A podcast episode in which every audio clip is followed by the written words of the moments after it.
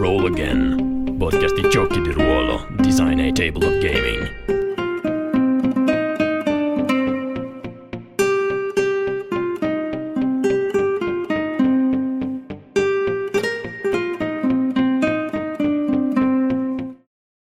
Bentornati e bentornate a Roll Again, podcast, podcast di gioco di ruolo, puntata numero cinquanta. Eh, continuiamo a parlare dell'S R D di Monad Echo e quindi questa è la seconda parte di come usare la S R D di Monad Echo per creare un gioco. Eh, proseguiamo da dove siamo arrivati nella scorsa puntata, quindi per il nostro gioco Biopunk. Ciao Alberto, di nuovo con noi. Ciao, Ciao a tutti. E bene, eh, lascio a te la parola perché sei tu che gestisci questo. Ok, allora riprendiamo da dove ci eravamo fermati la volta scorsa, ovvero eh, abbiamo iniziato a creare il nostro gioco, abbiamo definito Biopunk perché siamo partiti da delle, diciamo, delle vibes cyberpunk, avevamo visto la serie tivù, tutti gli Edgerunners, e, e ci piaceva quell'idea lì. Poi in realtà abbiamo deviato perché diciamo che il il fulcro del, del, nostro, del nostro gioco è diventato ladri di memorie in questo strano futuro, ovvero in questo futuro ehm, praticamente le memorie sono diventate qualcosa di molto importante, sia per accedere a dati segreti, segreti appunto, ma anche solo come eh, in un certo senso svago, divertimento, collezionismo da parte di questa elite che vive in una città segreta. Poi in realtà eh, abbiamo parlato anche di un elemento sovrannaturale, quindi se, se vi ricordate nella, nella, nella puntata scorsa, che adesso dovremo sì. andare, magari andremo a definire un po' meglio, però il punto è, visto che eh, in questa puntata magari ci concentriamo anche su fare delle cose prettamente eh, che riguardano le meccaniche, diciamo la parte principale, quella che ci porterà via magari anche più tempo, è definire i personaggi, le loro caratteristiche, che attributi hanno, come funzionano i doni nel nostro gioco. E una cosa che abbiamo stabilito è che tutti i nostri personaggi, i protagonisti che si vanno a giocare in questo gioco, eh, sono di base dei reietti o comunque ehm, dei giovani, o più o meno, adesso io me li immagino giovani, però mi decido, lo decideremo insieme, magari in realtà è una banda di vecchietti che Che, che va a rubare memorie e, e che praticamente tipo stile gang futuristiche ricevono, cioè una, una bacheca dei, dei, dei colpi da fare, o comunque ricevono indicazioni dalla corporazione che, che agisce nell'ombra, e praticamente vanno a fare queste missioni. Quindi perché lo fanno loro? Perché avevamo avuto l'idea che la, la memoria fosse contenuta in una sorta di ghiandola che poteva essere estratta dal corpo ospite e inserita, e quindi tutti i personaggi sono geneticamente modificati, visto che la tecnologia di questo mondo non è meccanica, ma è principalmente di manipolazione genetica, quindi viene modificata la, la carne, un po' la materia, eh, ma non eh, a livello meccanico, e quindi questi pers- tutti i personaggi sono stati modificati per poter accogliere questa ghiandola che tiene le memorie. In realtà poi, nel, parlando sul server, una persona di cui non diremo il nome, Tommaso, eh, praticamente ci ha, portato avanti, ci ha portato avanti l'idea molto carina, che ci è piaciuta nelle discussioni dopo la prima live, del fatto che in realtà anziché una ghiandola potrebbe essere addirittura una sorta di simbionte, quindi qualcosa che viene attaccato al, alla vittima e lui ne estrae le memorie. Perché è venuta fuori questa cosa qui? È bene dirlo, dai, perché magari potrebbe Eh, influenzare le regole per come le andiamo a comporre, perché uno dei problemi che ci siamo posti nella puntata scorsa è che è importante, quando si pensa a un gioco di ruolo dove magari i personaggi devono agire come una squadra, è proprio il fatto che dobbiamo creare delle situazioni che coinvolgano il più possibile mh, la squadra nel suo intero, non solo il singolo personaggio. Quindi per non creare la sindrome del portatore dell'anello, che è solo lui che ha la memoria, facendo brainstorming sul server di The World Anvil, l'idea che Tommaso si era tirato fuori è il fatto che questo simbionte si attacca alla cosa, alla, alla vittima, ne estrae le memorie, poi viene recuperato dalla squadra, ma lui, come una sorta di ripetitore psichico, le irradia nel, nei dintorni, e quindi per forza di cose la squadra che lo trasporta inizia a subire l'influenza di queste memorie che poi portano tutti i loro problemi in gioco. Allora, la domanda è: vi piace come idea? La vogliamo applicare? Vi dico già che se dite no, Tommaso vi estromette tutti da, da Roll Again, mm-hmm. Quindi ah, io direi di sì, la mischierei con quanto avevamo detto pure la puntata scorsa, però, e cioè che i personaggi erano stati modificati geneticamente per sopportare meglio questa cosa solo quando erano insieme, in questo modo la okay, quindi... è legata a doppio filo. Perfetto, adesso se la mettiamo lì, adesso partiamo dal, magari dal principio proprio, ovvero abbiamo stabilito un mondo. Allora, premessa per chi ci segue, è ovvio che la progettazione di un gioco non la si fa in due, in due live come stiamo facendo noi, da un, da, cioè non la si fa in due ore e mezza, ovvero ce la si fa anche, però noi ci siamo voluti complicare la vita, ne parlavamo nel pre-live e abbiamo scelto di fare una, un'ambientazione che comunque ha le sue sfaccettature e le sue complessità. Per cui per forza di cose non è una cosa che si può risolvere in breve. Quindi adesso cercheremo di prendere, diciamo, gli step principali delle cose prettamente pratiche, quindi scegliere gli attributi, eh, creare i doni, cose del genere, così come nella prima, ses- nella prima live abbiamo fatto le cose prettamente importanti per stabilire l'ambientazione. Quindi ovviamente ci rimarranno magari dei buchi vuoti che speriamo di colmare, perché abbiamo deciso di portarsela avanti in qualche modo, quindi eh, cercheremo di, di arrivare a qualcosa di, di concreto, poi ma magari da farvi vedere in un secondo momento con una bella giocata o qualcosa del genere. Quindi partiamo dal presupposto di, abbiamo questi personaggi che sono questi giovani eh, diciamo ladri di memorie modificati geneticamente. La prima cosa che eh, nella creazione del gioco che dobbiamo andare a decidere sono gli step di background. Gli step di background sono i passaggi nella creazione del personaggio in cui noi a ogni step, cioè ogni passo, decidiamo qualcosa. Allora, la S R D di Monad Echo vi dice, c'è la regola del cinque, lo standard, perché la maggior parte dei giochi Monad Echo hanno cinque descrittori, cinque doni per personaggio, e cinque attributi e il, praticamente il, il valore di somma parte da un minimo di cinque a un massimo di quindici, quindi gira tutto intorno al, al numero cinque. In realtà eh, giochi come ad esempio Dead Air ne usa quattro, Broken Tears ne usa tre, ovvero la regola sempre alla base è devono esserci step di background a massimo di cinque, perché averne più di cinque diventa qualcosa di dispersivo nella scheda del personaggio. Però eh, avere il numero di step di background che ci permettano di eh, focalizzare bene i personaggi per come li vogliamo vedere in gioco. Perché il punto è, ogni step di background ci deve dire qualcosa di importante, un passaggio fondamentale del personaggio.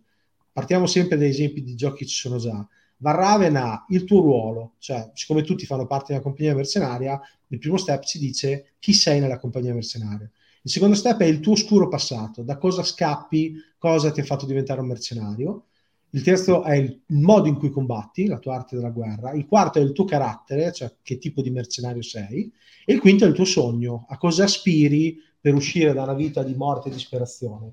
Cinque passaggi che quando li abbiamo terminati ci rilasciano una, una carta di identità del personaggio molto focalizzata sul tipo di storia che andiamo a giocare e che sono materiali di gioco, perché gli scrittori poi, per chi ha letto l'S R D, si utilizzano per varie cose.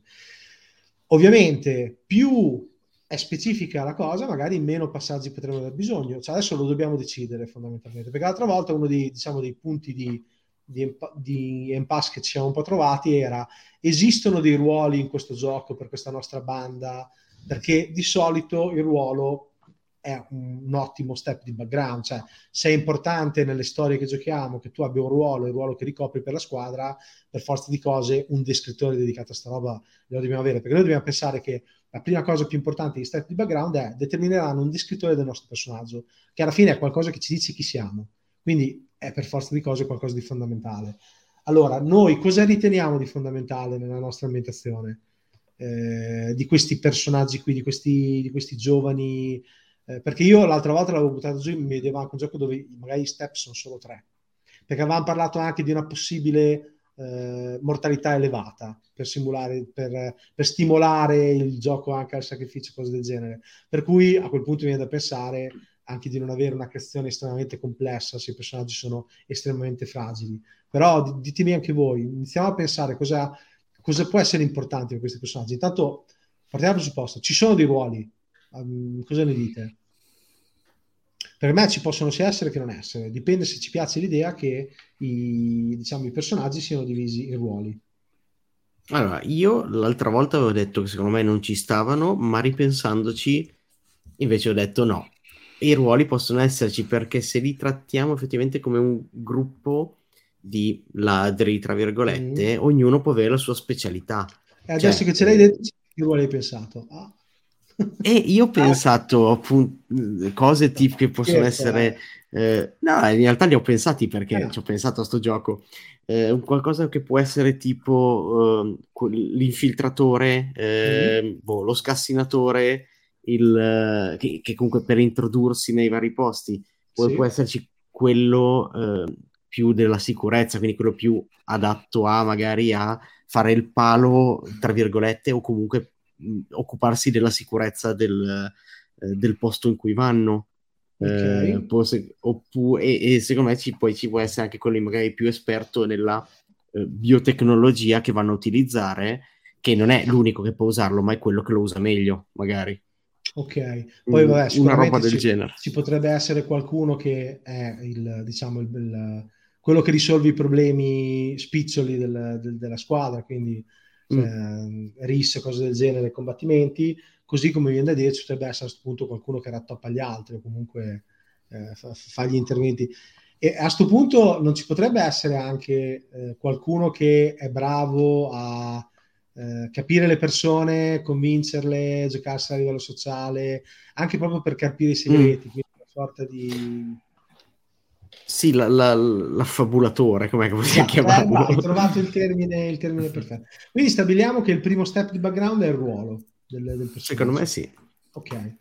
Io adesso un'altra cosa che vi metto avanti, perché noi per fare gli step dobbiamo pensare appunto a cos'è importante per questi personaggi. Ecco, adesso ci viene, secondo me, davanti un dubbio importante. Abbiamo detto che questi sono dei giovani modificati geneticamente. Siamo tutti d'accordo? Quindi la corporazione li ha sì. presi e li ha modificati. A questo punto, quanto è importante il passato di questi giovani nelle loro storie? Cioè, la loro memoria è stata cancellata? Sono diventati un foglio bianco? E quindi magari in gioco puoi avere anche il dubbio che le memorie che hai non sono veramente le tue. E qui mm. devo dire che mi riciclo ah, con le idee dei proxy di Evo, ma era... Eh, ma anche tipo, non so se avete visto Dollhouse, eh, no. serie tv primi ah, anni duemila. Perché eh, che... Allora...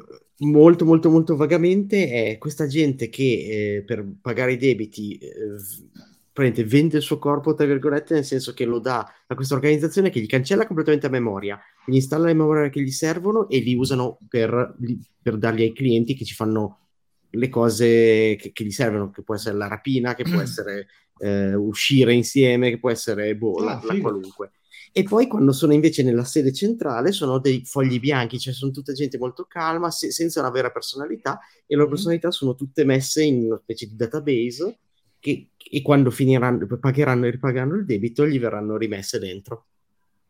Più o meno okay. è questo. Quindi hai, se boh, ti mettono la skill, le skill della spia, tu sei la spia. In okay. quel senso. Allora, io, io visto che avevamo parlato del fatto che potrebbero essere sovrascritte alcune memorie, alcuni descrittori, eccetera, forse sarebbe interessante fare un, uno step, e, e siccome immagino che, visto come funziona Monad Echo, non è detto che quando inizi a giocare sono alla loro prima, alla loro prima missione, i personaggi, sì. potrebbe essere interessante uno step di background su una cosa che ricordi del tuo passato a cui sei particolarmente attaccato e che è, è, è particolarmente significativa per il tuo personaggio, un qualcosa a cui non ri...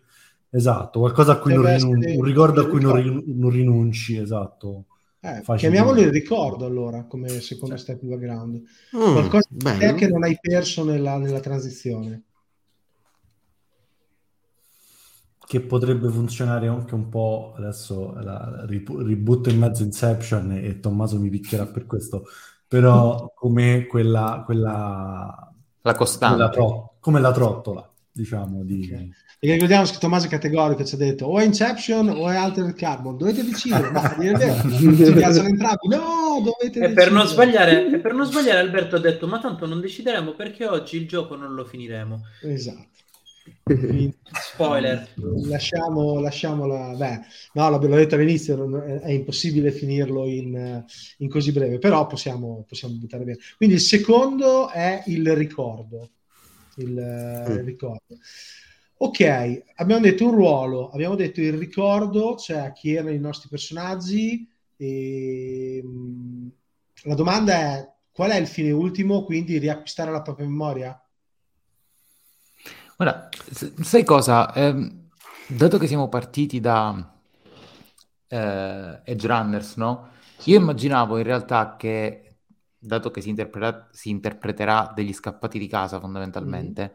sono persone che probabilmente questa megacorporazione ha preso con una scusa o con un'altra. In Edgerunners avevano tutti i debiti con l'Arasaka. Sì. Di conseguenza l'Arasaka li prendeva e faceva quel che voleva. Mm-hmm.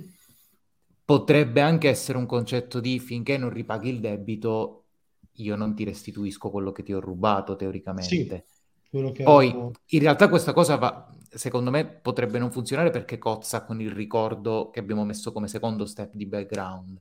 Però non mi cioè, dispiacerebbe te dici inserirlo come, come step. Però non mi, non mi dispiacerebbe avere negli step di background il rapporto che si ha con, con, con chi ti dà il lavoro, tra virgolette. Come sei diventato? Si, sott- si sottolinea che, che sono costretti. Si fa diventare molto importante, eh? Nel come, gioco. Scusami, non ho capito. Alla fa- mm. Si fa diventare la corporazione molto importante nel gioco, mentre l'altra volta un po' ce l'avevano detti che lavorava in un certo senso quasi nell'ombra. Mm. Ok, ok, non lo okay. so, adesso... perché a me l'idea che mi è venuta in mente è eh, vogliamo dare dei poteri a questi personaggi, allora uno step potrebbe essere la mm. tua mutazione. Cioè a ognuno mm. viene concesso qualcosa in fase di rimanipolazione mm. genetica che può andare dal sei più forte della norma, vedi, hai il, i, i tuoi occhi possono mutare in base alle condizioni, quelle cose, quelle cose così. Secondo eh, me ci, ci piace questi, perché abbiamo detto che la tecnologia sì. non è tecnologica del, cioè c'è la tecnologia perché se clonano vuol dire che hanno sì ma, ma è bio, certo, esatto. Eh, però non, la, proprio perché c'è la possibilità di manipolare geneticamente non, non ha senso avere il tipo con la mascella metallica che dici ma come cacchio mangia questo, però certo eh, sai, fa, fa molto figo. Eh, cioè, mi immagini tipo con la mascella non metallica e poi scopri che beve solo pappette e semolino perché è in grado di vivere, quindi dici una vita tristissima. Vabbè. Quindi vogliamo mettere la mutazione del personaggio? Assolutamente dai. Sì eh, a e io punto, sì. Eh, dopo come sempre io vado eh, quindi dovete, o mi fermate oppure mi mutate, vedete voi, perché nel frattempo pensavo, siccome abbiamo parlato, è venuto fuori il discorso del che uno dei rischi del gioco sarà una sorta di sovrascrittura delle memorie. Possiamo chiamare uno step la scheggia, ed è tu inizi il gioco che hai già qualcosa dentro che ti è rimasto da una delle tue missioni. Anche perché se poi portiamo avanti un ragionamento di quando tu rapisci la memoria, quella inizia a manipolarti, potremmo battezzare questo descrittore come quello che si sovrascrive, senza andare a scasinare gli altri personaggi. Mm, ok. Allora, a, a, a, monto sopra a questa cosa.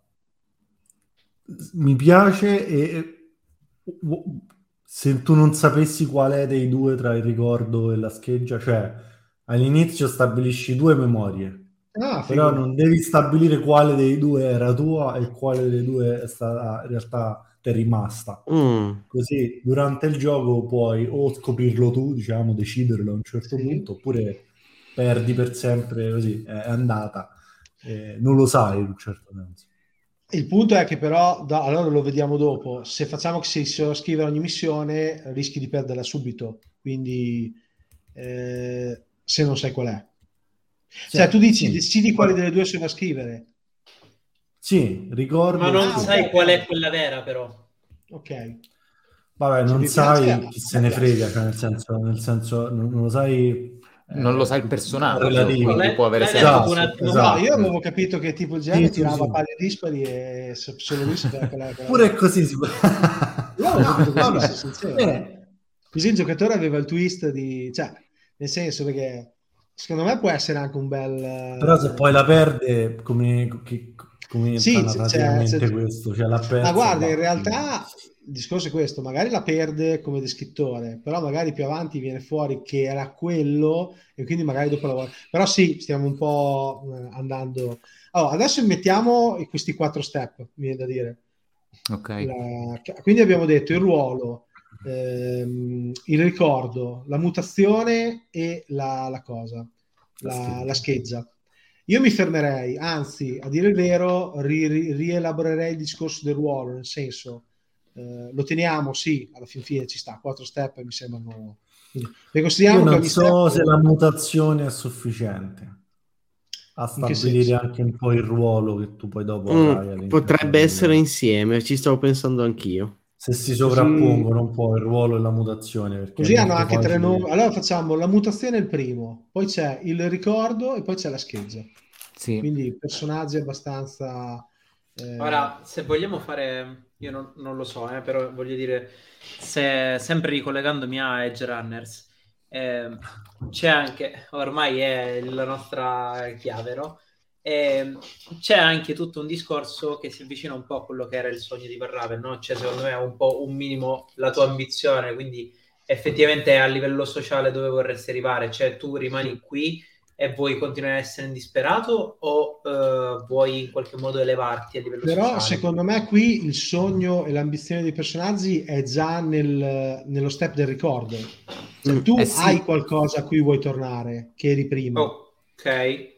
E secondo me quello è il drive del tuo personaggio, cioè c'è questo ricordo che ti tarda il cervello, poi magari non è neanche quello giusto, però è anche figo giocare, scoprire magari, e quindi secondo me quello è il tuo drive come giocatore, come personaggio, più che un riscatto sociale, nel senso no, non ma so, anche eh. perché se, se il ricordo è l'unica cosa che secondo te è autentica della, de, de, della tua vita, ha poco senso pensare che uno abbia un'ambizione, cioè nel senso se io so che tutti i miei ricordi sono falsi, probabilmente anche i miei desideri lo sono, a parte quello che sono sicuro che è vero, a meno che il master non tiri ed è, ed è sbagliato. Ah. Però capito, quindi certo. sì, il, il ricordo racconta un po' quello che è effettivamente il, il senso del personaggio, no? Quindi sì, sono d'accordo. Aggiungo che forse l'ambizione in un'ambientazione del genere è un po' simile per tutti, cioè è uscire da... sta situazione questo schifo, sì. pessima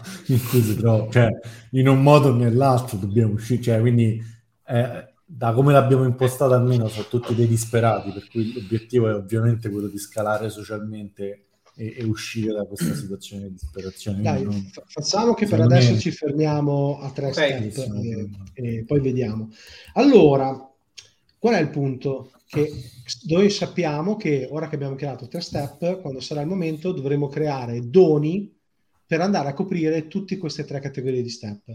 Poi ovviamente noi decideremo se, come ad esempio a Rinascita, i doni sono un'enorme lista generica da cui and- i personaggi possono andare a prendere, oppure come ad esempio in Vàrraven i doni sono divisi per categorie, per appunto essere tematizzati. Qui io li vedrei forse più divisi in categorie, ma non lo so in realtà, perché... abbiamo due step che si assomigliano molto, il ricordo e la scheggia, quindi potremmo fare una lista di doni generici.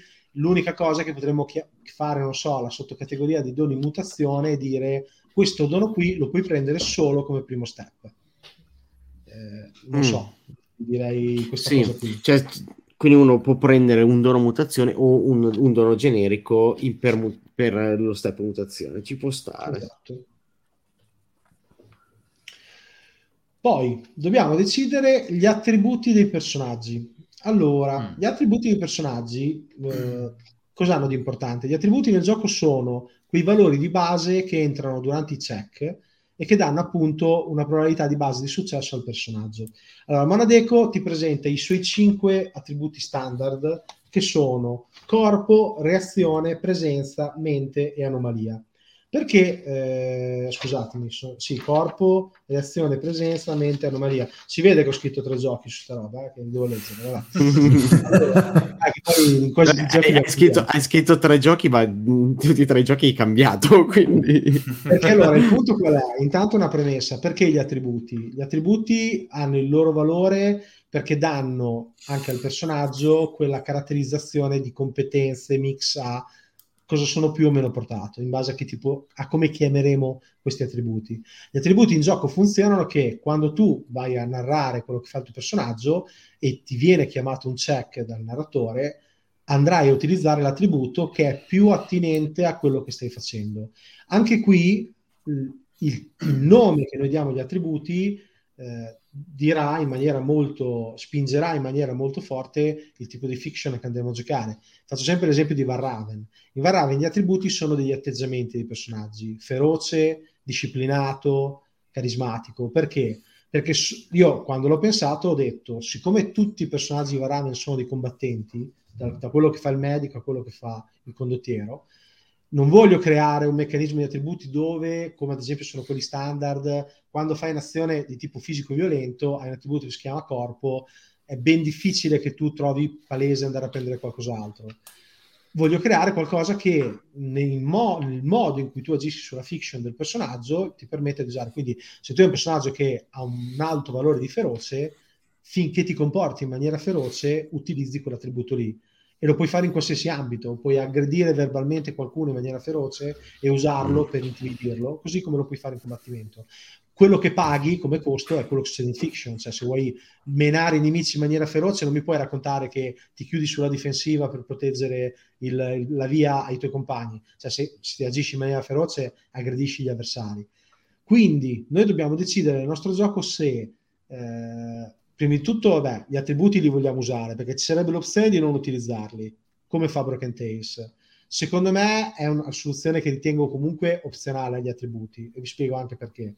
Perché, perché tu usi solo i descrittori, come fa Broken Tales, che ti danno una base se il descrittore è allineato a ciò che stai facendo. Secondo me funziona principalmente se tu hai un gioco di personaggi estremi, come sono quelli di Broken Tales.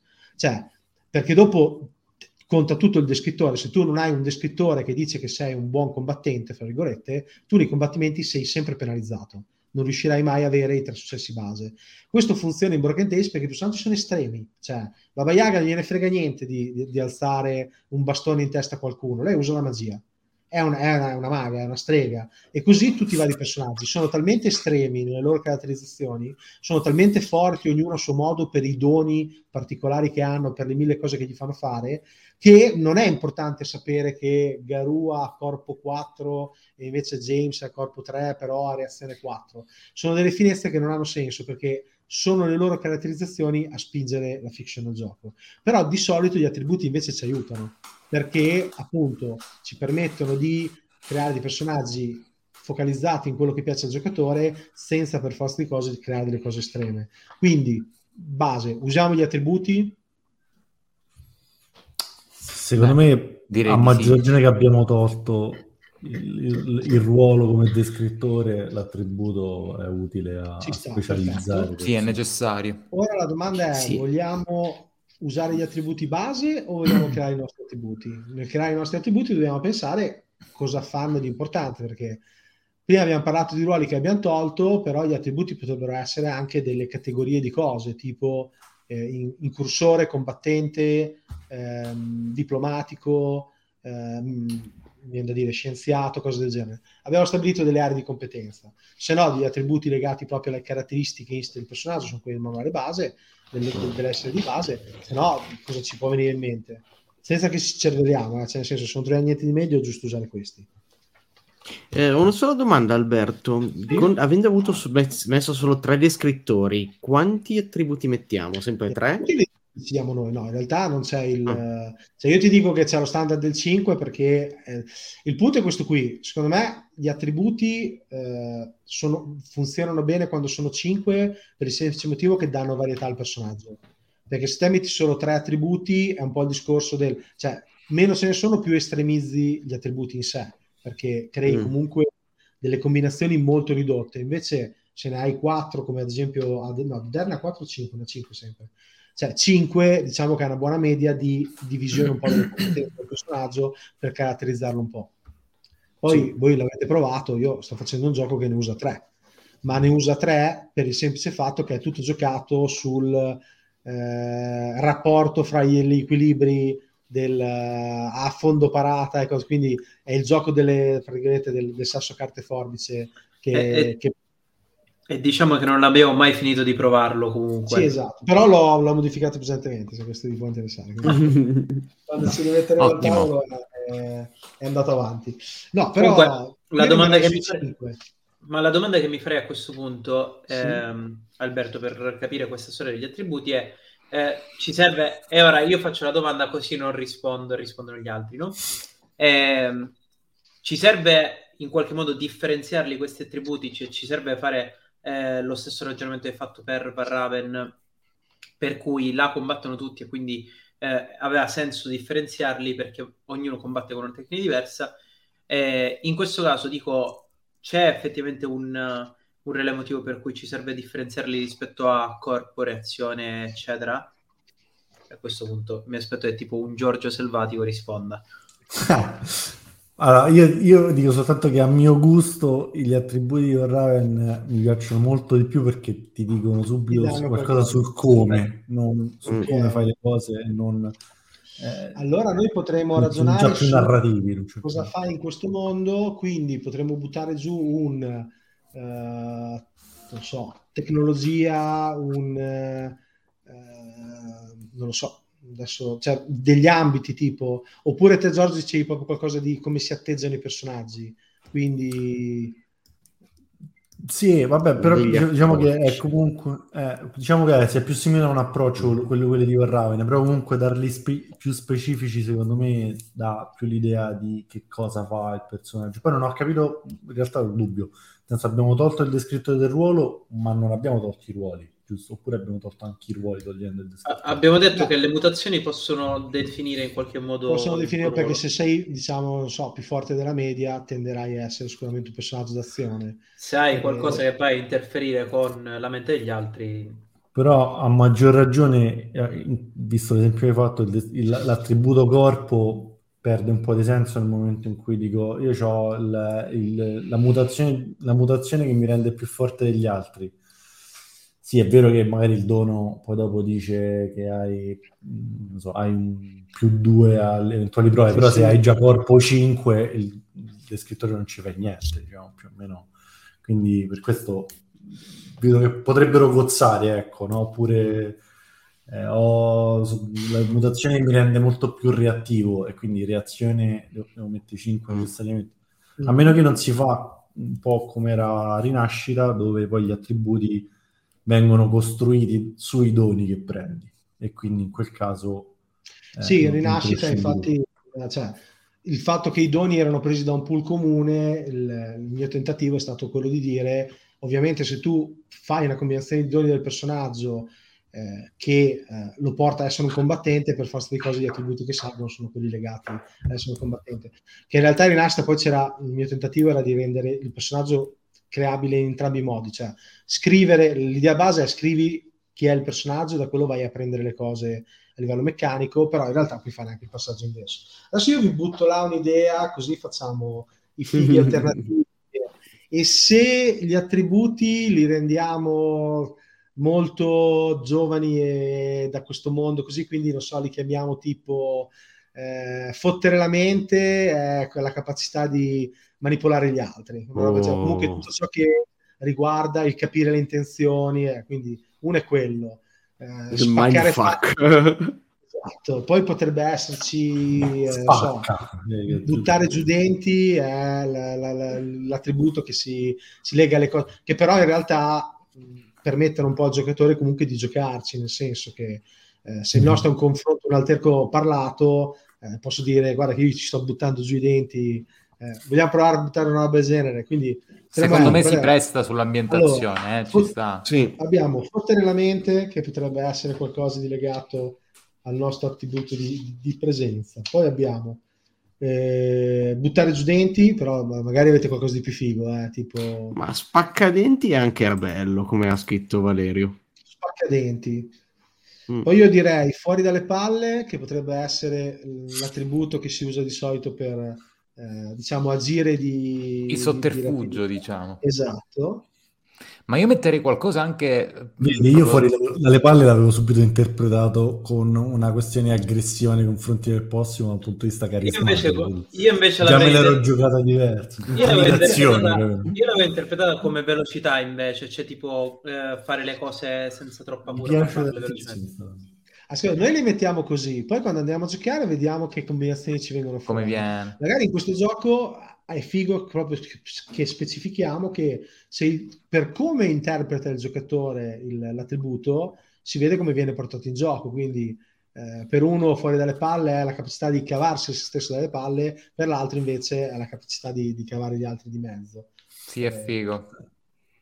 Io quindi metterei qualcosa ve... anche legato all'estetica, sai, tipo lo, sì. lo stile tutto, questa cosa qua proprio tipica del, dell'ambiente. Sapete, sapete che scritti così comunque sembrano più delle mosse di un P B T A che non Sì, sì, P B T A. Assolutamente, infatti. A me gli occhi, quindi. Potrebbe Dai, essere... a me gli occhi, sì, una cosa del genere ci sta. Ci vuole qualcosa tipo tirarsi fuori dai guai o comunque... Quindi abbiamo, eh. abbiamo detto spaccadenti, eh, fottere la mente, a me gli occhi, fuori dalle palle... E fuori dalle palle, siamo e, a quattro. E, e Io poi... metterei qualcosa che possa sostituire anomalia, e in questo caso potrebbe essere qualcosa tipo u- umano un cazzo, una cosa di questo tipo. dai, dai, dai, dai. Umano un cazzo tutta la vita. In realtà, ad esempio, io, io lo interpreterei come quando usi magari la tua mutazione. Esatto, esatto, sì, quando voglio essere la... o, o, Vabbè, o quando fai qualcosa di altamente immorale anche. Esatto, che, esatto. Tutto... Sappiate che dopo questo passaggio, se potevo aver voglia di portare avanti questo gioco, la voglia è triplicata. Tipo, Stavo, sì, adesso voglio giocare, cioè, assolutamente. Grido fuori, vai, vai fuori dalle palle, perché, perché uno vediamo una scena che ci segue. Uno dei grossi problemi degli, degli attributi standard è che quando giochi di solito come un attore dice, non so, vai di reazione, e hai il problema che dici alla gente costantemente vai di corpo, vai di corpo, perché ah, sì. quando, quando si è tutto corpo dice vai di corpo. Sì, questo sì. È un po' un problema. Ci è capitato. Ci è capitato Vado spesso. Di corpo. Fortuna che non abbiamo chiamato fanculo uno dei cosi, perché dopo era vai fanculo e suonavamo lì. Beh, però c'è vai fuori dalle palle, quindi esatto. vado, di fottere, vado di fottere la mente. Eh, può essere il gioco che rompe le amicizie. Ok. Poi... Tra l'altro, secondo me, messi così sono, sono perfetti, perché danno subito l'idea di quanto saranno adrenaliniche le, le situazioni in cui si metteranno i personaggi. Vero. Esatto.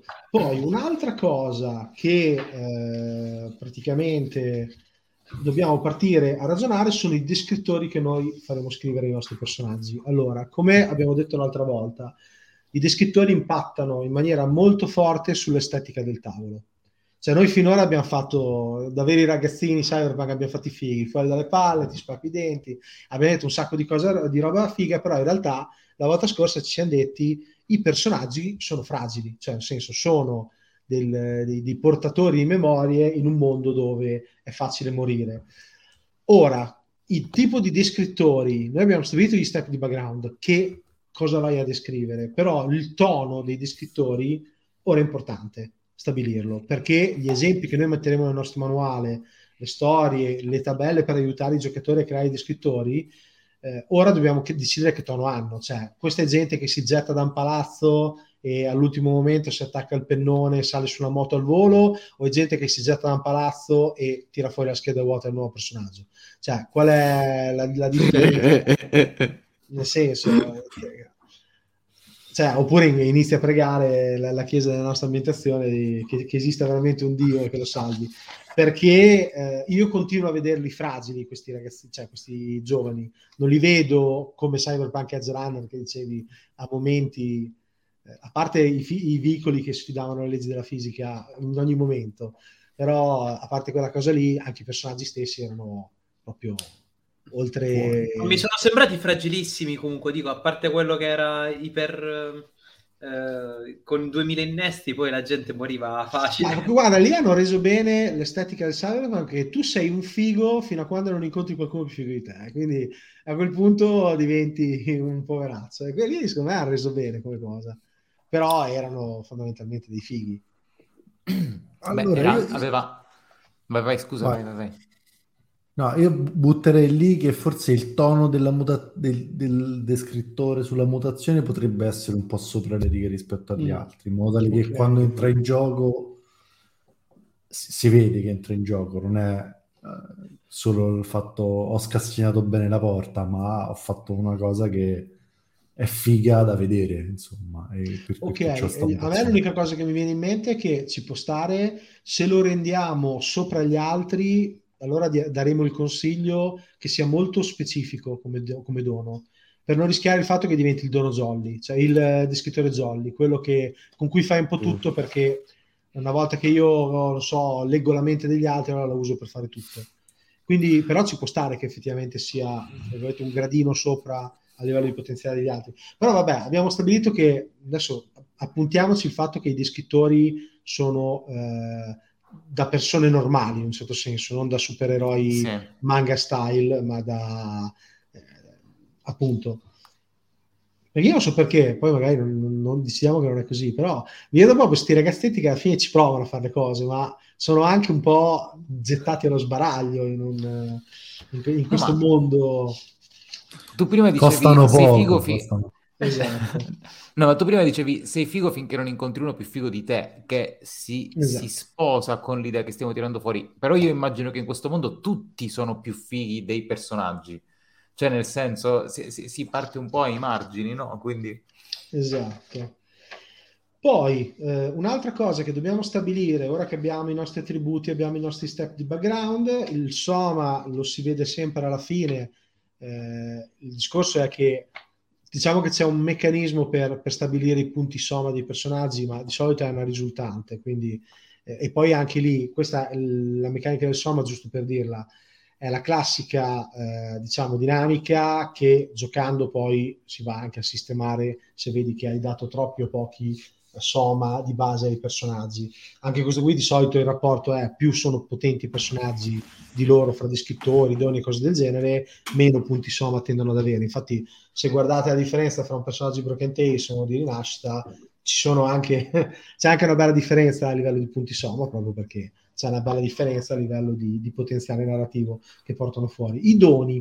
Allora, i doni sarebbero sicuramente la parte più lunga e complessa che noi possiamo avere a livello di creazione. Perché? Perché più doni mettiamo, più diamo varietà meccanica ai personaggi. Questo è una cosa che eh, adesso la spiego per far capire un po' anche la filosofia di Monad Echo. Monad Echo è molto narrativo come sistema, per cui tutto quello che abbiamo stabilito fino adesso sono frasi descrittive che vanno nella scheda del personaggio. Cioè gli attributi ci dicono cosa fai e hanno un numero associato, i descrittori ci dicono narrativamente cosa fai e ti aiutano poi in gioco ad avere i numeri. I doni sono il, la parte crunchy del, del, del sistema, dei personaggi. Quindi è tramite i doni che noi creiamo quelle differenze fra i nostri personaggi, dove appunto quello che ha la mutazione, che ha la forza... mutante sarà il momento che spacca la porta perché si arrabbia, mentre quello che è bravo a eh, confondere le emozioni di quelli che gli stanno vicini appunto fa, crea un casino e, e fa limonare i, quelli della gang che volevano menare. Il punto, il punto qual è? Eh, i doni sono quella parte lì, cioè quel pezzettino del gioco dove io dico guarda io sto dono sulla scheda, guarda che figata che faccio e guarda che figata che fai te. Quindi più riusciamo a inserirne di, di contestualizzati che ci piacciono, più rendiamo i personaggi particolareggiati e fighi. Per cui è un processo alla fine il più lungo, cioè stabilire bene i doni e stabilire la quantità di doni. Quindi noi stasera dobbiamo iniziare a pensare a che tipo di doni ci piace che ci siano in questo gioco. Quindi intanto se, come abbiamo detto prima, dividerli in categorie. E avevamo già detto che ne volevamo fare due. Quelle generiche... e quelle legate alla mutazione che sono limitati allo step della mutazione. Quindi noi sappiamo che abbiamo una lista di doni che saranno i doni di mutazione che potremo andare a prendere solo con lo step della mutazione e poi avremo i doni eh, generici, mi viene da dire, o se gli vai a trovare un nome figo, eh, che praticamente invece sono tutto il resto, vanno a coprire tutte le caratteristiche dei, dei nostri personaggi. E, e niente, mh, possiamo stabilire, vogliamo provare a buttare giù un dono, vogliamo solo stabilire idee. Allora, giusto per dirlo, nell'S R D c'è un meccanismo di creazione dei doni, eh, ovvero un sistema di effetti positivi ed effetti negativi che possono essere sommati per andare a creare meccanicamente l'effetto di un dono. Poi, se leggete i giochi Monad Echo, vi renderete conto che io per primo, a livello di design, ci gioco con sta cosa dei doni, perché... Eh, per quanto noi possiamo cercare di creare una meccanica di creazione dei doni, se vogliamo che i doni, come tutto il resto del gioco, ci dicano qualcosa dei personaggi, non possono avere solo delle regole scritte proprio granitiche. Io ti do un più due, io ti do un meno uno, io... cioè vanno sull'onda di quello che ci sembra figo vedere in gioco. E infatti la regola base per creare i doni è racconta cosa fa il gioco in dono e poi lo crei. Nel senso... Eh... il dono del scasinare le emozioni alla mente dicono che quando il personaggio eh, racconta qualcosa di sé, proprio così, a voce alta, attiva questo effetto qui. Quindi, se noi andiamo a vedere dalla parte meccanica, raccontare qualcosa di sé potrebbe essere la penalità del dono, c'è una parte leggermente negativa per bilanciare gli effetti positivi. E, però in realtà abbiamo creato anche una cosa bella da vedere in gioco, perché abbiamo un personaggio che, se non rivela qualcosa... Io mi vedo anche la scena stupida dove lui dice: ieri sera ho sognato, mi sono immaginato di fare sesso con quell'attrice famosa, e, e lo deve fare, lo deve dire davanti a tutti solo perché così è l'unico modo che ha per stimolare le emozioni delle persone che è vicino. Bello, questo segnato mi piace un casino. E... no, però per dire che l'idea è un po' questa nella questione dei doni. Quindi ci sono mh, diverse pagine dove ci sono tutti i vari effetti, eh, la possibilità di interrompere gli avversari, celarsi, eh, modificare un descrittore, infliggere legioni, cose del genere, che uno può andare a combinare perché ha i doni. Però in realtà noi dovremmo raccontare in questo gioco cosa fanno i doni dei nostri, person- dei nostri protagonisti. Quindi. Quindi. Io ce n'ho uno in mente sui flash di memorie precedenti che potrebbero essere legati a dei vantaggi su delle conoscenze, class- prendendo l'esempio degli S R D, quindi mm-hmm. chiedi al master un'informazione e lui te la dirà perché hai avuto una memoria che era eh, insomma di un personaggio che da, di, di un P N G che, che conosceva sta cosa, quindi hai un attimo okay. il flash di quelle informazioni, sì, sì. quando hai tenuto quella memoria e ti ricordi questa cosa qui, potrebbe essere qualcosa del genere, così è legato. Certo, certo. E magari il giocatore deve raccontare, no, qualcosa su, su, del flash che vede, in questo modo si arricchisce più il passato e l'ambientazione. Ok, è una roba del tipo, appunto, ci sono, mi è già capitata questa roba qui e quindi sono... sono sì. eh, ok, come... però io a sto punto in questo gioco tutto deve avere un nome... Eh, questo lo possiamo chiamare quel dannato déjà vu, lo potremmo chiamare. È una, sì, una cosa del genere, un, l, l, questa l'ho già vista. No, ragazzi, lo chiamiamo imperfezione di Matrix. Così, eh, stavo eh, dicendo eh, lo chiamiamo imperfezione di Matrix, cioè ci mancherebbe altro. Io stavo, stavo per dire hanno cambiato qualcosa, quindi esatto. le nostre menti andavano tutte lì. Chiedo, è arrivato il momento della serata in cui mi disarzono gli auricolari da solo e, e smetto di sentire quello che ho detto. Ecco, però per assurdo abbiamo creato effettivamente un dono che è molto tematizzato sul, su, cioè, sul nostro gioco. Ecco, una cosa che, ritorno un secondo, i, i, gli attributi hanno delle, delle liste standard di valori. Io direi che teniamo quelli per non incasinarci la vita, più sì, che sì, come sì, il sì. discorso di nascita, di legarli al, ai sì. cose. Sì, sì, sì, sì, sì. Quindi i nostri personaggi hanno, eh, vabbè, abbiamo detto che hanno tre doni e tutto. Ecco, un'altra cosa che dobbiamo andare a stabilire nel gioco è il discorso del eh, visto che comunque parliamo di tecnologia, il discorso del, dell'equipaggiamento. Vale mm. la pena che ne parliamo un attimo per buttare giù le idee. Allora, principalmente l'equipaggiamento in Monad Echo ha ah, una valenza narrativa, cioè eh, avere una pistola è il prerequisito narrativo per raccontare che spari in bocca al tipo. Cioè, se non hai la pistola non lo puoi fare. Quindi non ha un valore di danno, un valore di gittata, ma è sempre un prerequisito narrativo. I tizi stanno scappando giù per il vicolo, effettivamente io sparo con la mia pistola, ma io ho un fucile da cecchino e sono appostato. Per cui sicuramente, cioè narrativamente noi valuteremo sempre di volta in volta nelle scene al tavolo e a un certo punto arriverà il momento dove ci verrà naturale dire ok, con la tua pistola non riesci più a raggiungerli, però il tuo compagno è appostato sul tetto con il suo bel mirino e tutto quello che ne consegue, eh, è ancora impossibilità di poter sparare ai suoi avversari. In realtà eh, c'è anche, ci sono alcune possibilità di caratterizzare gli, gli equipaggiamenti, che possono essere dadi di vantaggio, che sono una meccanica che aggiungono un dado speciale quando vai nei check, eh, oppure, ad esempio, come in Dead Air, il discorso di dire tu hai un tot di slot nel tuo zaino e quando ti serve qualcosa le consumi e le tiri fuori. Quanto è importante l'equipaggiamento nelle nostre storie, quanto è importante, mi viene da dire, anche la tecnologia nelle nostre storie, perché in realtà è un mondo futuristico, quindi eh, questa è una decisione che dobbiamo fare. Io lo vedo un gioco molto impostato sulle emozioni alla fine dei personaggi e sul modo in cui sono, sì. però non lo so, vogliamo... Ma io non la vedo come una parte dominante, specialmente perché abbiamo deciso di comunque di eliminare la parte, diciamo, cyber dal punk, nel senso che non ci sono innesti, il che vuol dire che non, non hanno un, un ruolo da protagonista. Poi è chiaro, se abbiamo le ore contate per raggiungere il nostro obiettivo e riusciamo a rubare una macchina coi razzi dietro, eh, lì prende importanza, però probabilmente è più un'importanza narrativa, sì, che un'importanza, cioè, meccanica. Diventa uno step nel gioco per accedere, sì, per, per andare avanti. Sì, okay. Quindi non so se i miei colleghi sono d'accordo, però sinceramente non... Mente alveare. Sì. Mente alveare, ok. Perfetto. Allora potremmo, che potrebbe essere solo... il nome di un dono, comunque, scusate. Ah, chiaro. Esatto. Dove condividi le memorie di tutti perché è il simbionte eh. che le distribuisce, no? Sì. Ok, quindi per adesso mettiamo che l'equipaggiamento non è eh, fondamentale, nel, almeno dare dei poteri speciali all'equipaggiamento o delle, delle cose mm. non è relativamente importante.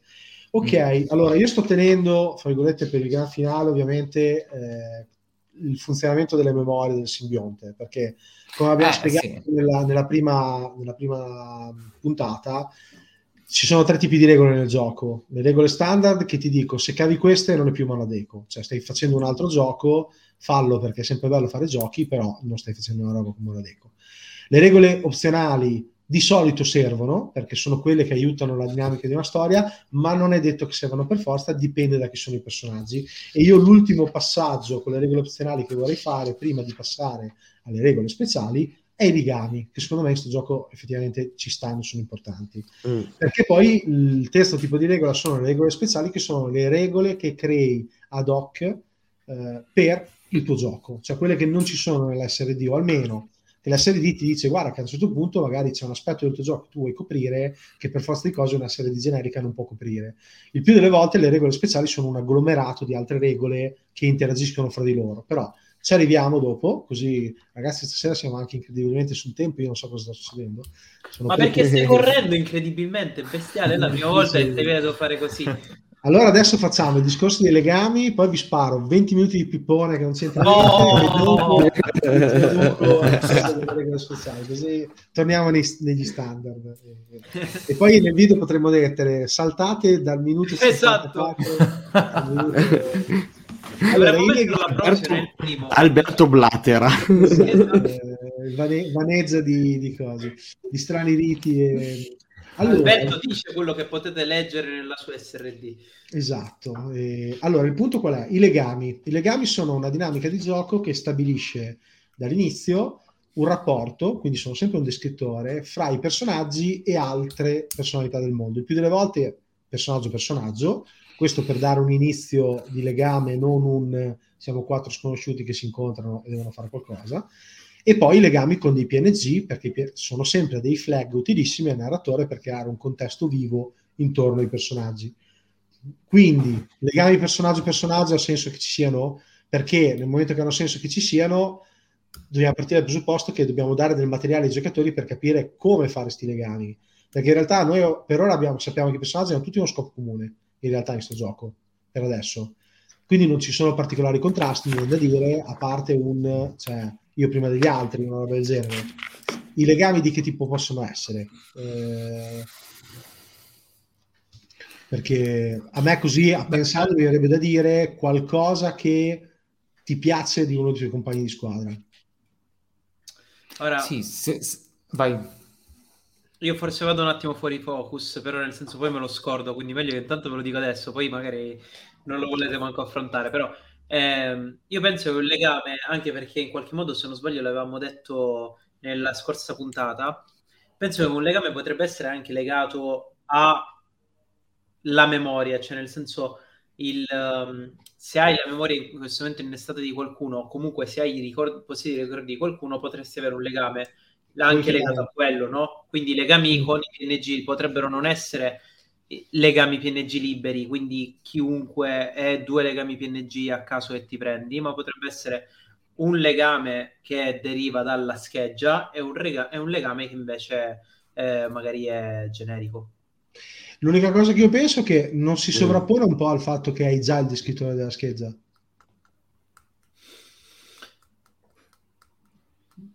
Sì. Cioè, secondo me no, invece, sai perché mm. ehm, la scheggia ti dice qualcosa, no? Cioè, ad esempio, sì. eh, ho questo aspetto, l'altra scheggia faccio, cioè il legame legato alla, alla scheggia è quello che definivi, cioè che hai descritto tu la scorsa volta. Quindi ehm, vado, ho, eh, sono innamorato di eh, Alfonsa perché mm. eh, anche se non, non mi ricordo molto di lei, no? Mm-hmm. E quindi tu hai questo legame con questo P N G che in qualche modo magari ti ehm, ti spinge a fare qualcosa, mentre invece la scheggia, magari il ricordo della scheggia non è necessariamente legato a questa persona.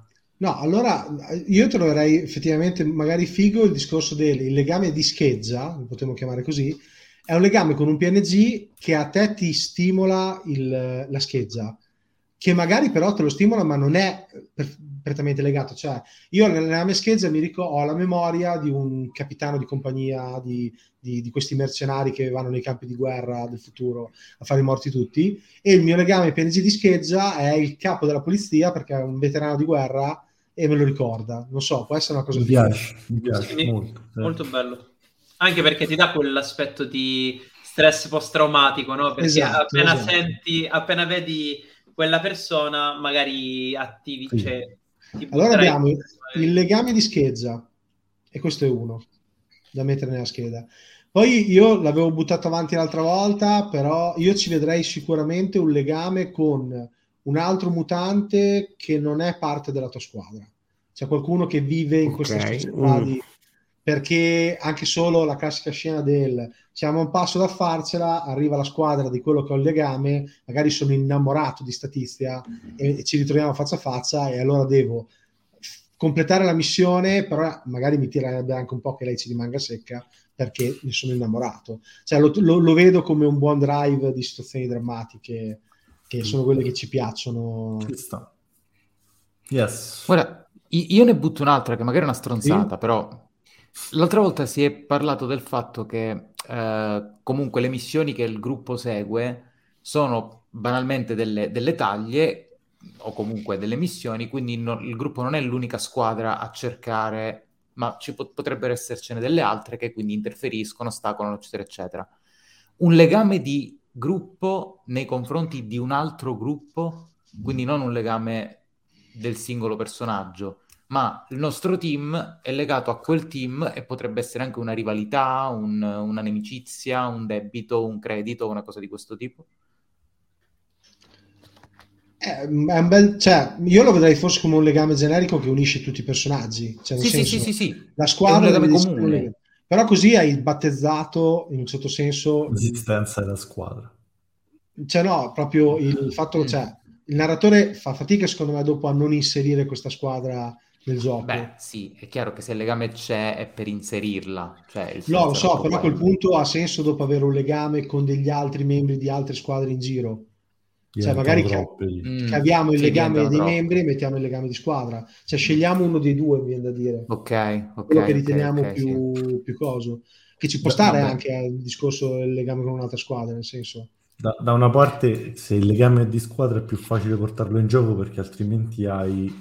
quattro legami che potrebbero essere di quattro squadre diverse. Allora facciamo che il legame di il legame diventa, lo chiamiamo legame di squadra, anzi effettivamente potremmo buttare avanti un'altra cosa del dopo che hai creato i personaggi, un po' come ai P N G di supporto di Vàrraven, mm-hmm. a rotazione Beh. ognuno crea un descrittore della squadra con cui siamo legati e quindi va a tratteggiare questa squadra che, che è un po' la nostra nemesi in un certo senso. Ah, ah.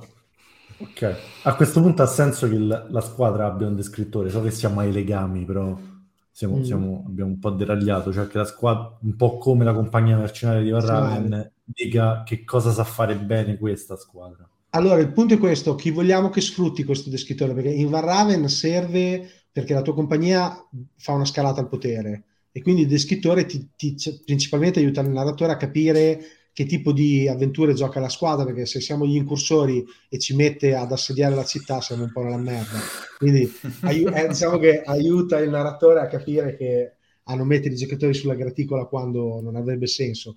Qui ha senso che ci sia un descrittore della nostra squadra, Cioè, lo senso... pensavo più o meno nella stessa linea, cioè che tipo di, di, allora, di sta, missioni ci aspettiamo di fare, infiltrazione nascosta oppure arriviamo in sella a delle moto volanti sparando con degli acca. Però siccome siamo delle persone comuni non sappiamo pilotarle, quindi esatto, eh. Che succede? Per è dire, un po' cioè, la scena di Deadpool due quando si gettano dall'aereo, che alla fine non so se l'avete visto. Non ancora, ah, okay, non la so, guarda, l'ho vista. Spoiler, spoiler. No, no, mi fermo. Che poi dopo dieci anni non si può più parlare di spoiler. No, no, infatti. Io perché sono Deadpool... tuo padre.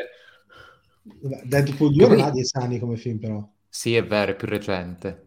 Mm-hmm. Sì, cinque anni. Eh, quindi eh, abbiamo cinque anni, ci, ci, ci richiamiamo fra cinque anni e ci racconti lo spoiler.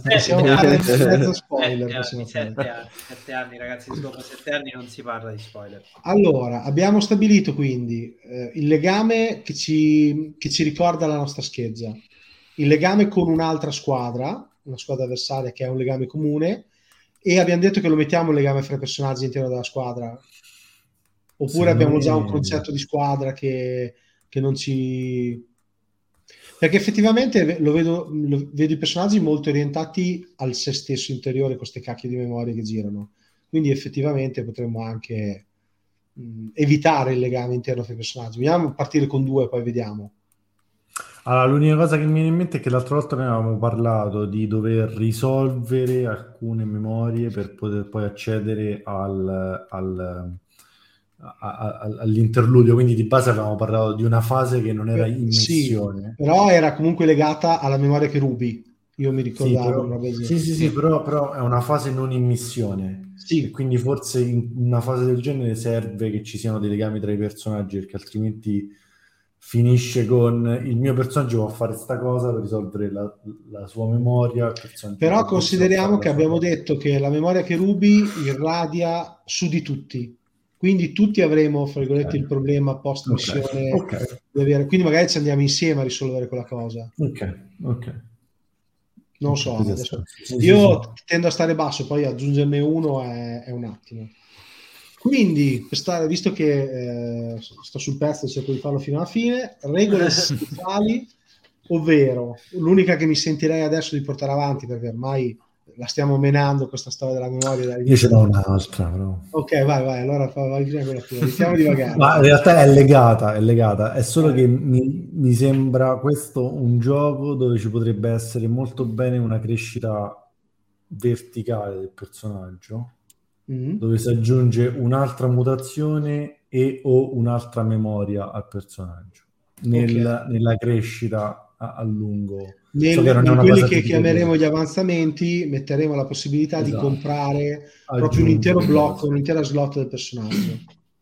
Secondo me è una cosa che sta bene anche con il classico cyberpunk in cui mm-hmm. eh, sì, diventi enorme a un certo punto, e però c'è anche un costo, più memoria c'hai più non sai qual è quella originale, in un certo senso, ad esempio, sì, esatto, cui... ti, ti incasini niente. Ma... esatto. E, e in un gioco con l'elevata mortalità è pure il giusto premio se uno riesce a tenersi il personaggio per un po', cioè volendo questo ci può stare. Poi elevata mortalità, cioè, avevamo anche buttato lì che comunque poi magari viene recuperata la memoria del morto e, e il Beh, giro poi la mutazione la perdi, ecco, quindi no? Se cambi corpo la mutazione è andata, quindi potrebbe mm-hmm. esserci un costo nel resuscitare. E passi dall'avere le ali all'avere solo le branchie, quindi poi da lì si va come va. Va bene, da essere patriota, essere... fai la pizza ai piedi palmati, sì. Ma non ti piace l'acqua, anzi, ma si hai... irritano con l'acqua. Hai un piede palmato, che è ancora peggio, quindi sì, nuoti solo in circolo. Vabbè, andiamo avanti. Allora, io come mutazione voglio che resisto al piccante, quindi utilissima missione, se- sempre molto utile. Dipende allora, sempre dove vai a fare la missione. Il punto è, l'ultimo passaggio che ci, di cui ci curiamo questa sera per non fare una live infinita, e anche perché abbiamo dato comunque una bella infarinata di cose che abbiamo deciso dal punto di vista regolistico, è appunto regole speciali. La, la più palese, che appunto è un po' che la sto menando questa cosa, è proprio il... queste memorie che vengono rubate come interagiscono? Allora, qui ci rilacciamo a un po' di brainstorming che c'è stato nella community, dove si è appunto parlato dell'idea di eh, praticamente un simbionte. Alla fine ci piace questa cosa del simbionte o, o teniamo la nostra cara vecchia ghiandola che si estrae da dentro? A me il simbionte piace tantissimo. Okay. Allora, io faccio uno step di, di, di non so, mi era venuto in mente quando ho letto questa cosa del simbionte, eh, mi, mi piaceva l'idea che questo, di questo simbionte non se ne sapeva tan, tantissimo, o addirittura che fosse una cosa tipo mezza aliena. Cioè... Okay. Sì, poi abbiamo l'elemento soprannaturale, potrebbe essere che sta roba arriva da non si... te la danno in mano e ti dicono se si rompe sei morto, quindi esatto. Beh, ma chi è? Non lo so, vabbè, è tipo, usala, però, ah l'hai toccata, ora è tua, se succede esatto. qualcosa sei morto anche tu, sei tu il esatto. responsabile di, di questa roba qui. No, ci sta, anche perché così questa qui è proprio, cioè, come i manga ci insegnano, perché devi spiegare bene le cose esatto. quando puoi inserire una cosa che fa roba e e fa tornare tutto, quindi non la devi spiegare neanche. Attacco dei giganti funziona così, la trama generale fondamentalmente è vero, fino all'ultima pagina, e l'ultima pagina dici cazzo era meglio non sapere, però vabbè questo è una e... e il punto qual è? Sono un estimatore dei attacchi giganti, pensate se non detrattore. Comunque, allora, quindi abbiamo un simbionte semi-alieno che viene consegnato alla squadra e abbiamo detto proprio una roba, stiamo sfociando Cronenberg, Alien, cioè nel senso la squadra ha un obiettivo, Sa- sappiamo che le memorie servono a questa corporazione che agisce nell'ombra, che si fa sempre poco vedere, quindi la squadra sa che c'è la lista degli obiettivi, decidono quale andare a prendere, gli attaccano il simbionte, il simbionte fondamentalmente si ciuccia tutte le memorie della persona, che a sto punto io la butterei lì, non muore, ma rimane tipo vuota, una roba del genere. No. Mm. No. Già sono... sì. No, non... la morte pesa di più, però.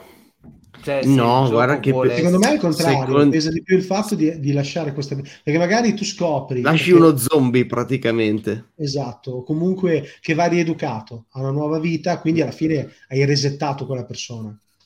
Mm. Perché una cosa che mi era venuta in mente oggi quando ho letto ieri, fra ieri e oggi, buona parte delle stanze venute fuori, è il discorso del, abbiamo detto, giusto perché sennò sanno del gran casino che ci ascolta, cosa è venuto fuori? C'è un simbionte, lo viene attaccato alle, al, al bersaglio, il simbionte ne aspira le, le memorie, dopodiché la squadra lo deve recuperare e portare in consegna. Il problema è che sta roba, che a sto punto non ci prendiamo neanche della briga di spiegare il perché, no, penso che...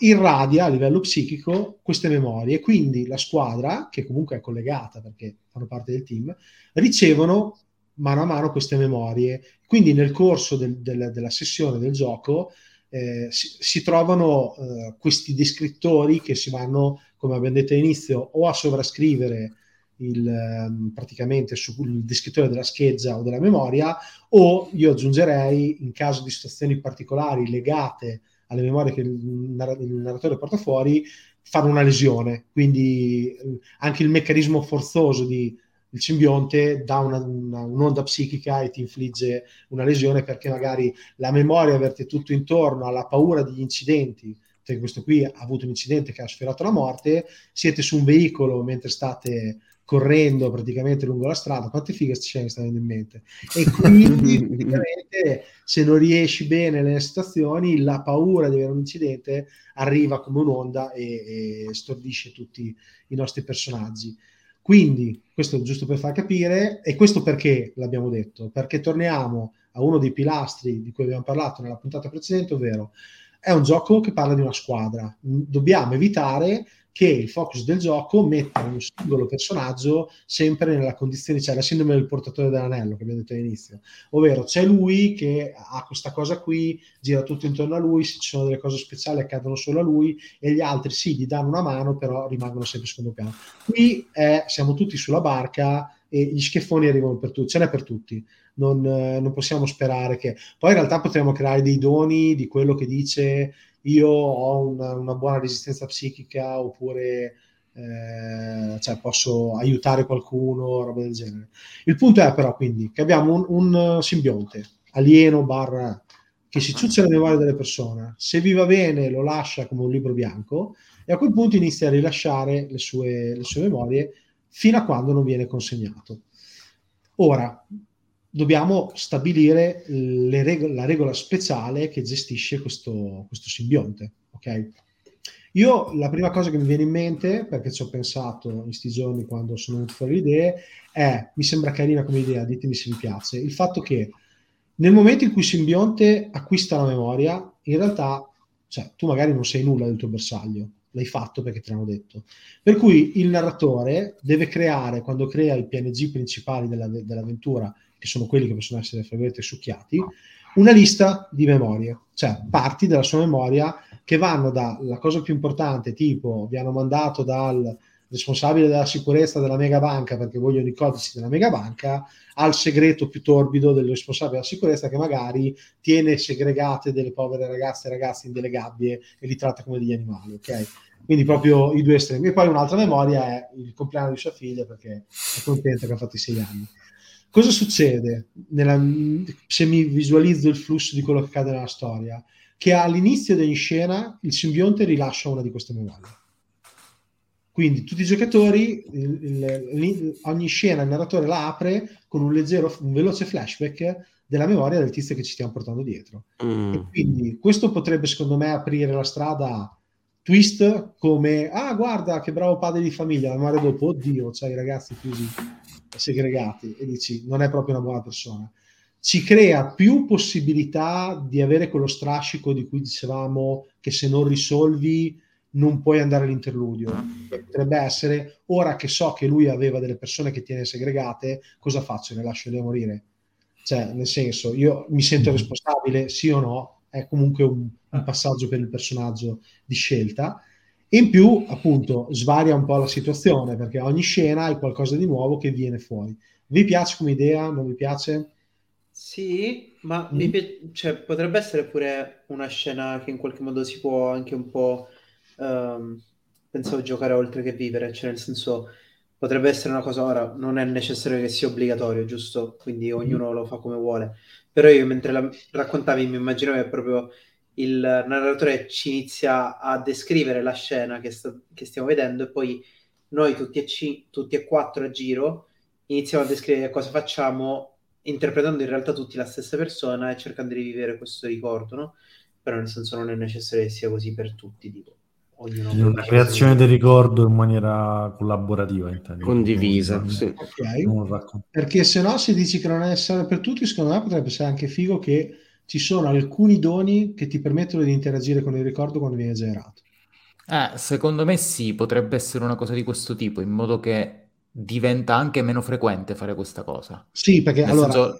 è una scelta importante, perché nel primo caso diventa standard del gioco, cioè ogni volta che viene fuori una memoria, la prima parte della scena che andiamo a giocare è una parte del ricordo e, e quindi deve diventare uno step obbligato. Se invece è legato che tu hai quel personaggio che è capace di fare quelle cose, diventa molto più dedicato. Non lo so, questo...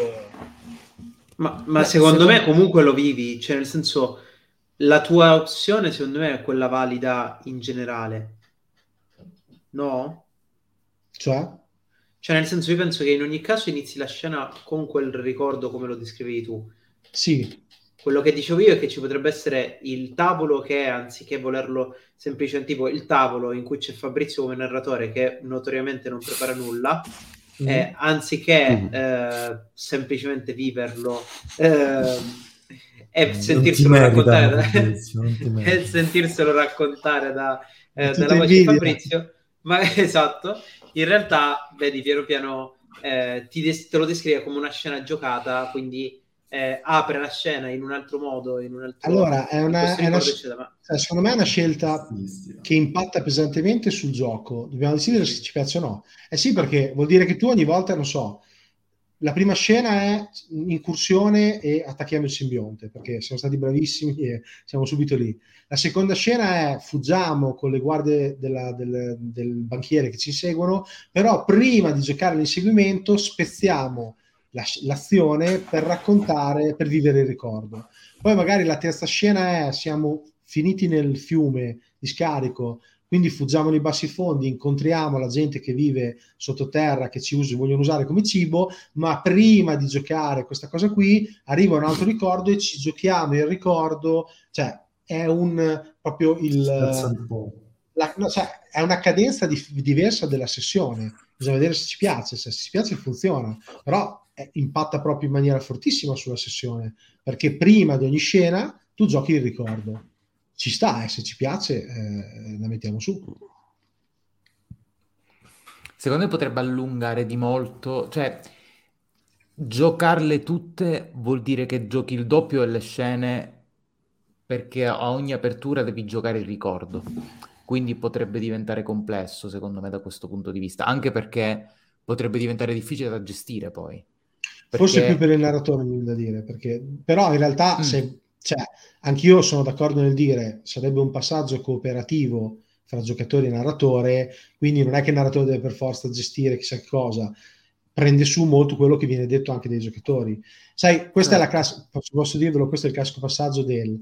dovremmo giocarlo e vedere come funziona. Cioè, noi dovremmo farci una sessione mm. no, cioè, in entrambi i modi e vedere quello che secondo noi ha reso meglio, perché eh, questa qui può essere l- l'idea che dici è il twist che rende sto gioco ancora più particolare nella sua idea, così come invece magari giocando potresti dire ok, è bella come idea, però nella maggior parte delle volte non ci ha restituito quella cosa. Eh. E questo passaggio lo vedi solo... quando il gioco lo vai a, a provare al tavolo. Cioè, certi passaggi di design funzionano solo se hanno la, tutti, ma alcuni hanno proprio bisogno della controprova giocata per avere un minimo di, di cose. Quindi o li teniamo entrambi come cose, mettiamo le due opzioni, eh, perché questo secondo me è il classico nodo di, di progettazione dove dici quest'idea mi piace, devo vedere se funziona.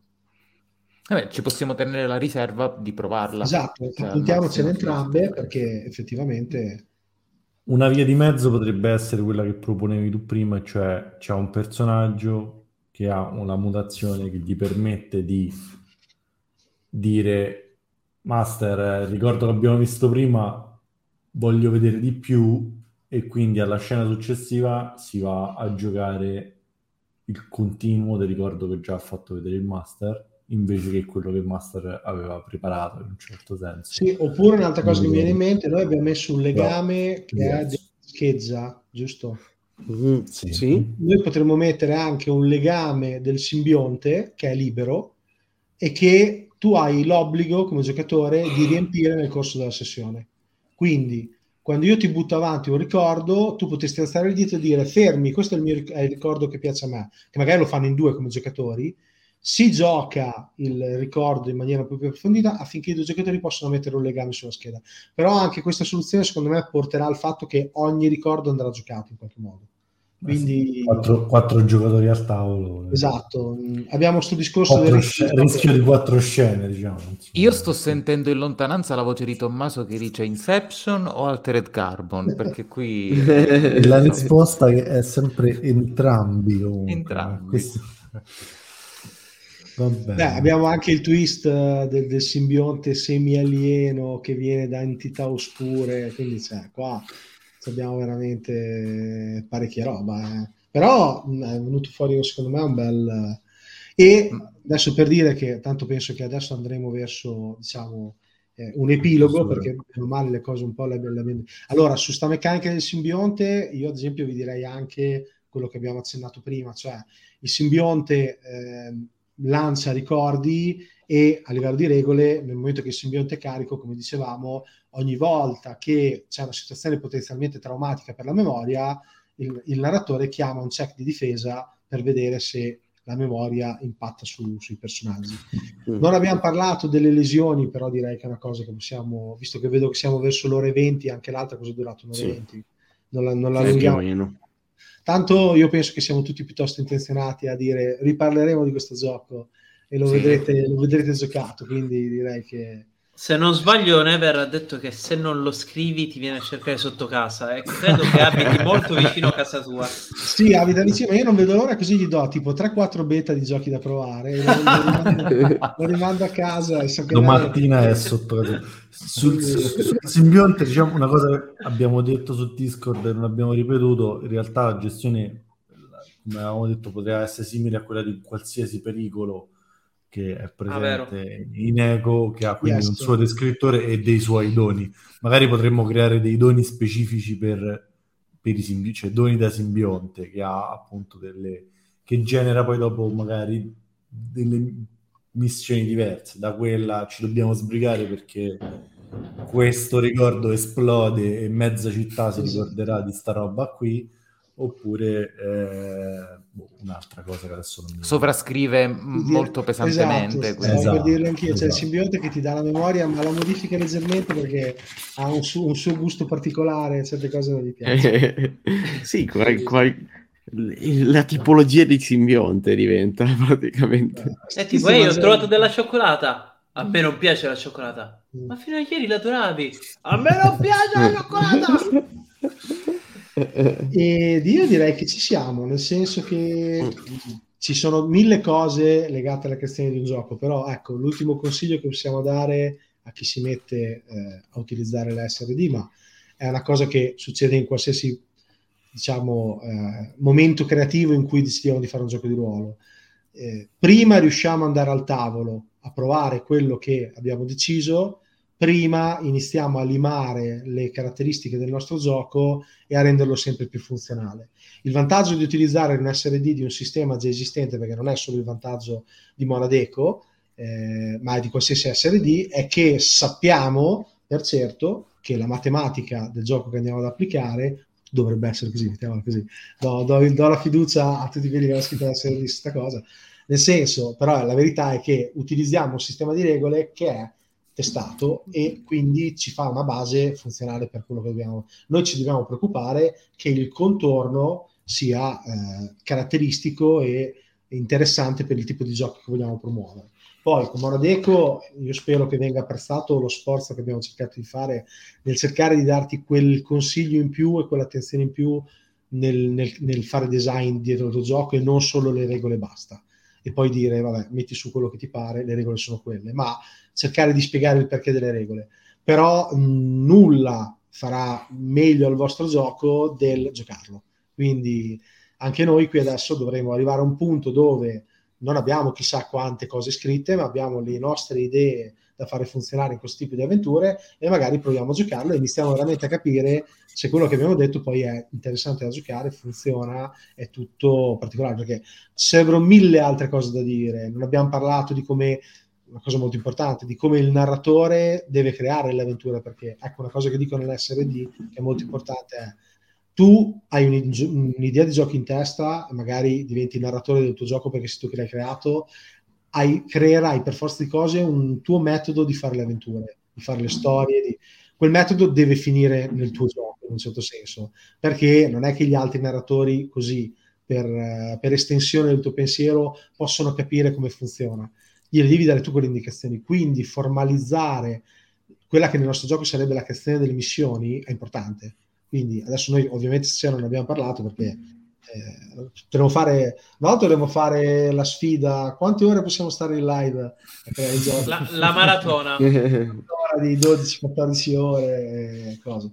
P- prima di chiudere però una domanda ce l'ho io: quanto siamo, anche per dare un'idea a me soprattutto, ma anche a chi guarderà questi due video, quanto siamo lontani secondo te da avere sufficiente manua- materiale per andare al tavolo?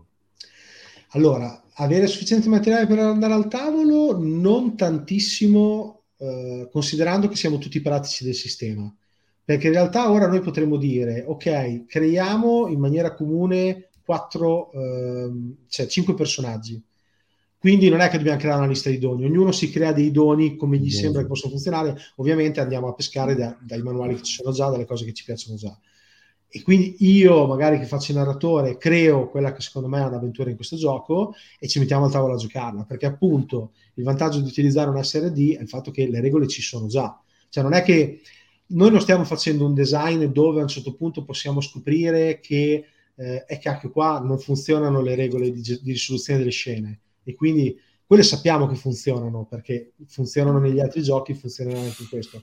Noi siamo già a livello di design dove dobbiamo capire se quello che stiamo giocando è interessante, le storie che emergono sono coerenti con le idee che noi abbiamo scritto adesso nel nostro foglio virtuale e, uh-huh. e soprattutto anche magari, non so, a lungo termine funziona sta cosa, ho un'idea che si brucia tutta nel, in un paio di partite, perché a quel punto possiamo orientare e dire ok, questo gioco diventa un gioco più da one shot. Però anche lì, dopo in fase di design, cosa succede? Che noi dobbiamo riuscire a snellire i passaggi di creazione dei personaggi, tutte quelle cose lì, perché non ti possiamo dire, sì, dai, in due serate hai il gruppo pronto, poi giochi due serate e metti via. Cioè, non è, non è, diciamo... Quindi, però, siamo in quel gradino dopo, secondo me, quindi okay. Non ci vorrà molto perché ci mettiamo al tavolo a provare. Bon, e così almeno la puntata cinquantuno ce l'abbiamo. Per il mese prossimo. E anche questa se la siamo tolta, no, scusate. La cosa divertente è che il mese prossimo probabilmente sarò di nuovo con le maniche corte, come quando abbiamo registrato la prima. Probabile. Vabbè, vedremo se ne registreremo una parte tre o semplicemente ci giocheremo o avrete vostre nostre notizie. Ci tagliano i fondi. E... no, vediamo. Ne, ne parliamo perché bisogna vedere quanto anche è interessante fare la finalizzazione per, per tutti.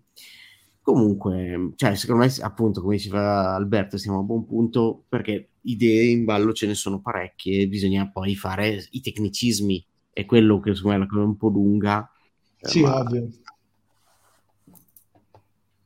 Anche perché sta... poi considerate che noi stiamo creando qualcosa a livello cooperativo, quindi per quanto abbiamo il vantaggio di avere sei teste che buttano avanti idee, per fare queste cose abbiamo lo svantaggio che poi c'è, cioè, nel momento che dobbiamo veramente finalizzare, ci sono sei teste che si devono accordare, mentre il più delle volte cosa succederà? Che avete l'idea del vostro gioco, vi mettete lì nella vostra stanzetta buia a scrivere eh, regole e idee e poi troverete un gruppo di, di, di persone a cui dire vi propongo di provare una cosa, quindi per forza di cose questo passaggio sarà un po' più naturale.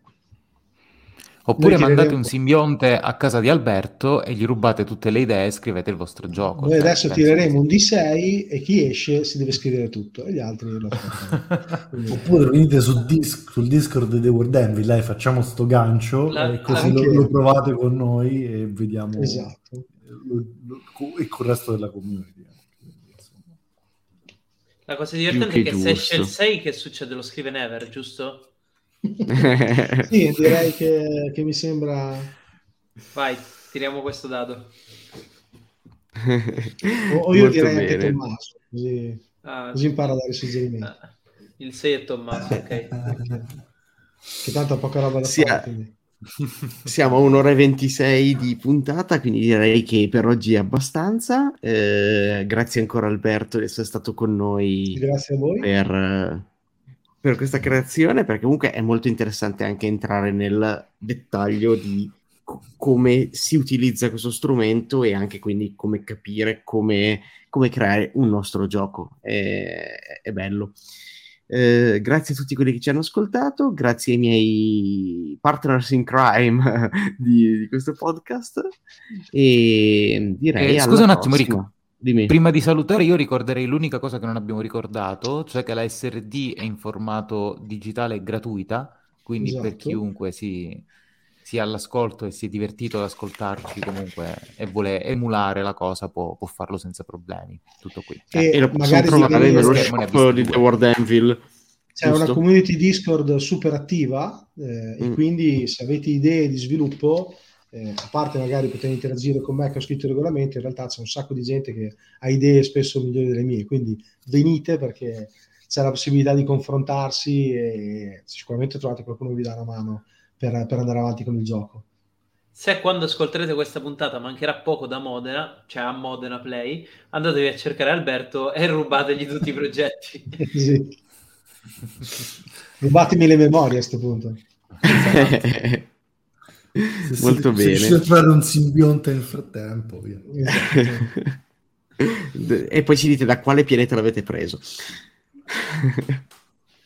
Bene, allora grazie a tutti ancora e alla prossima, ciao ciao ciao ciao, ciao, ciao.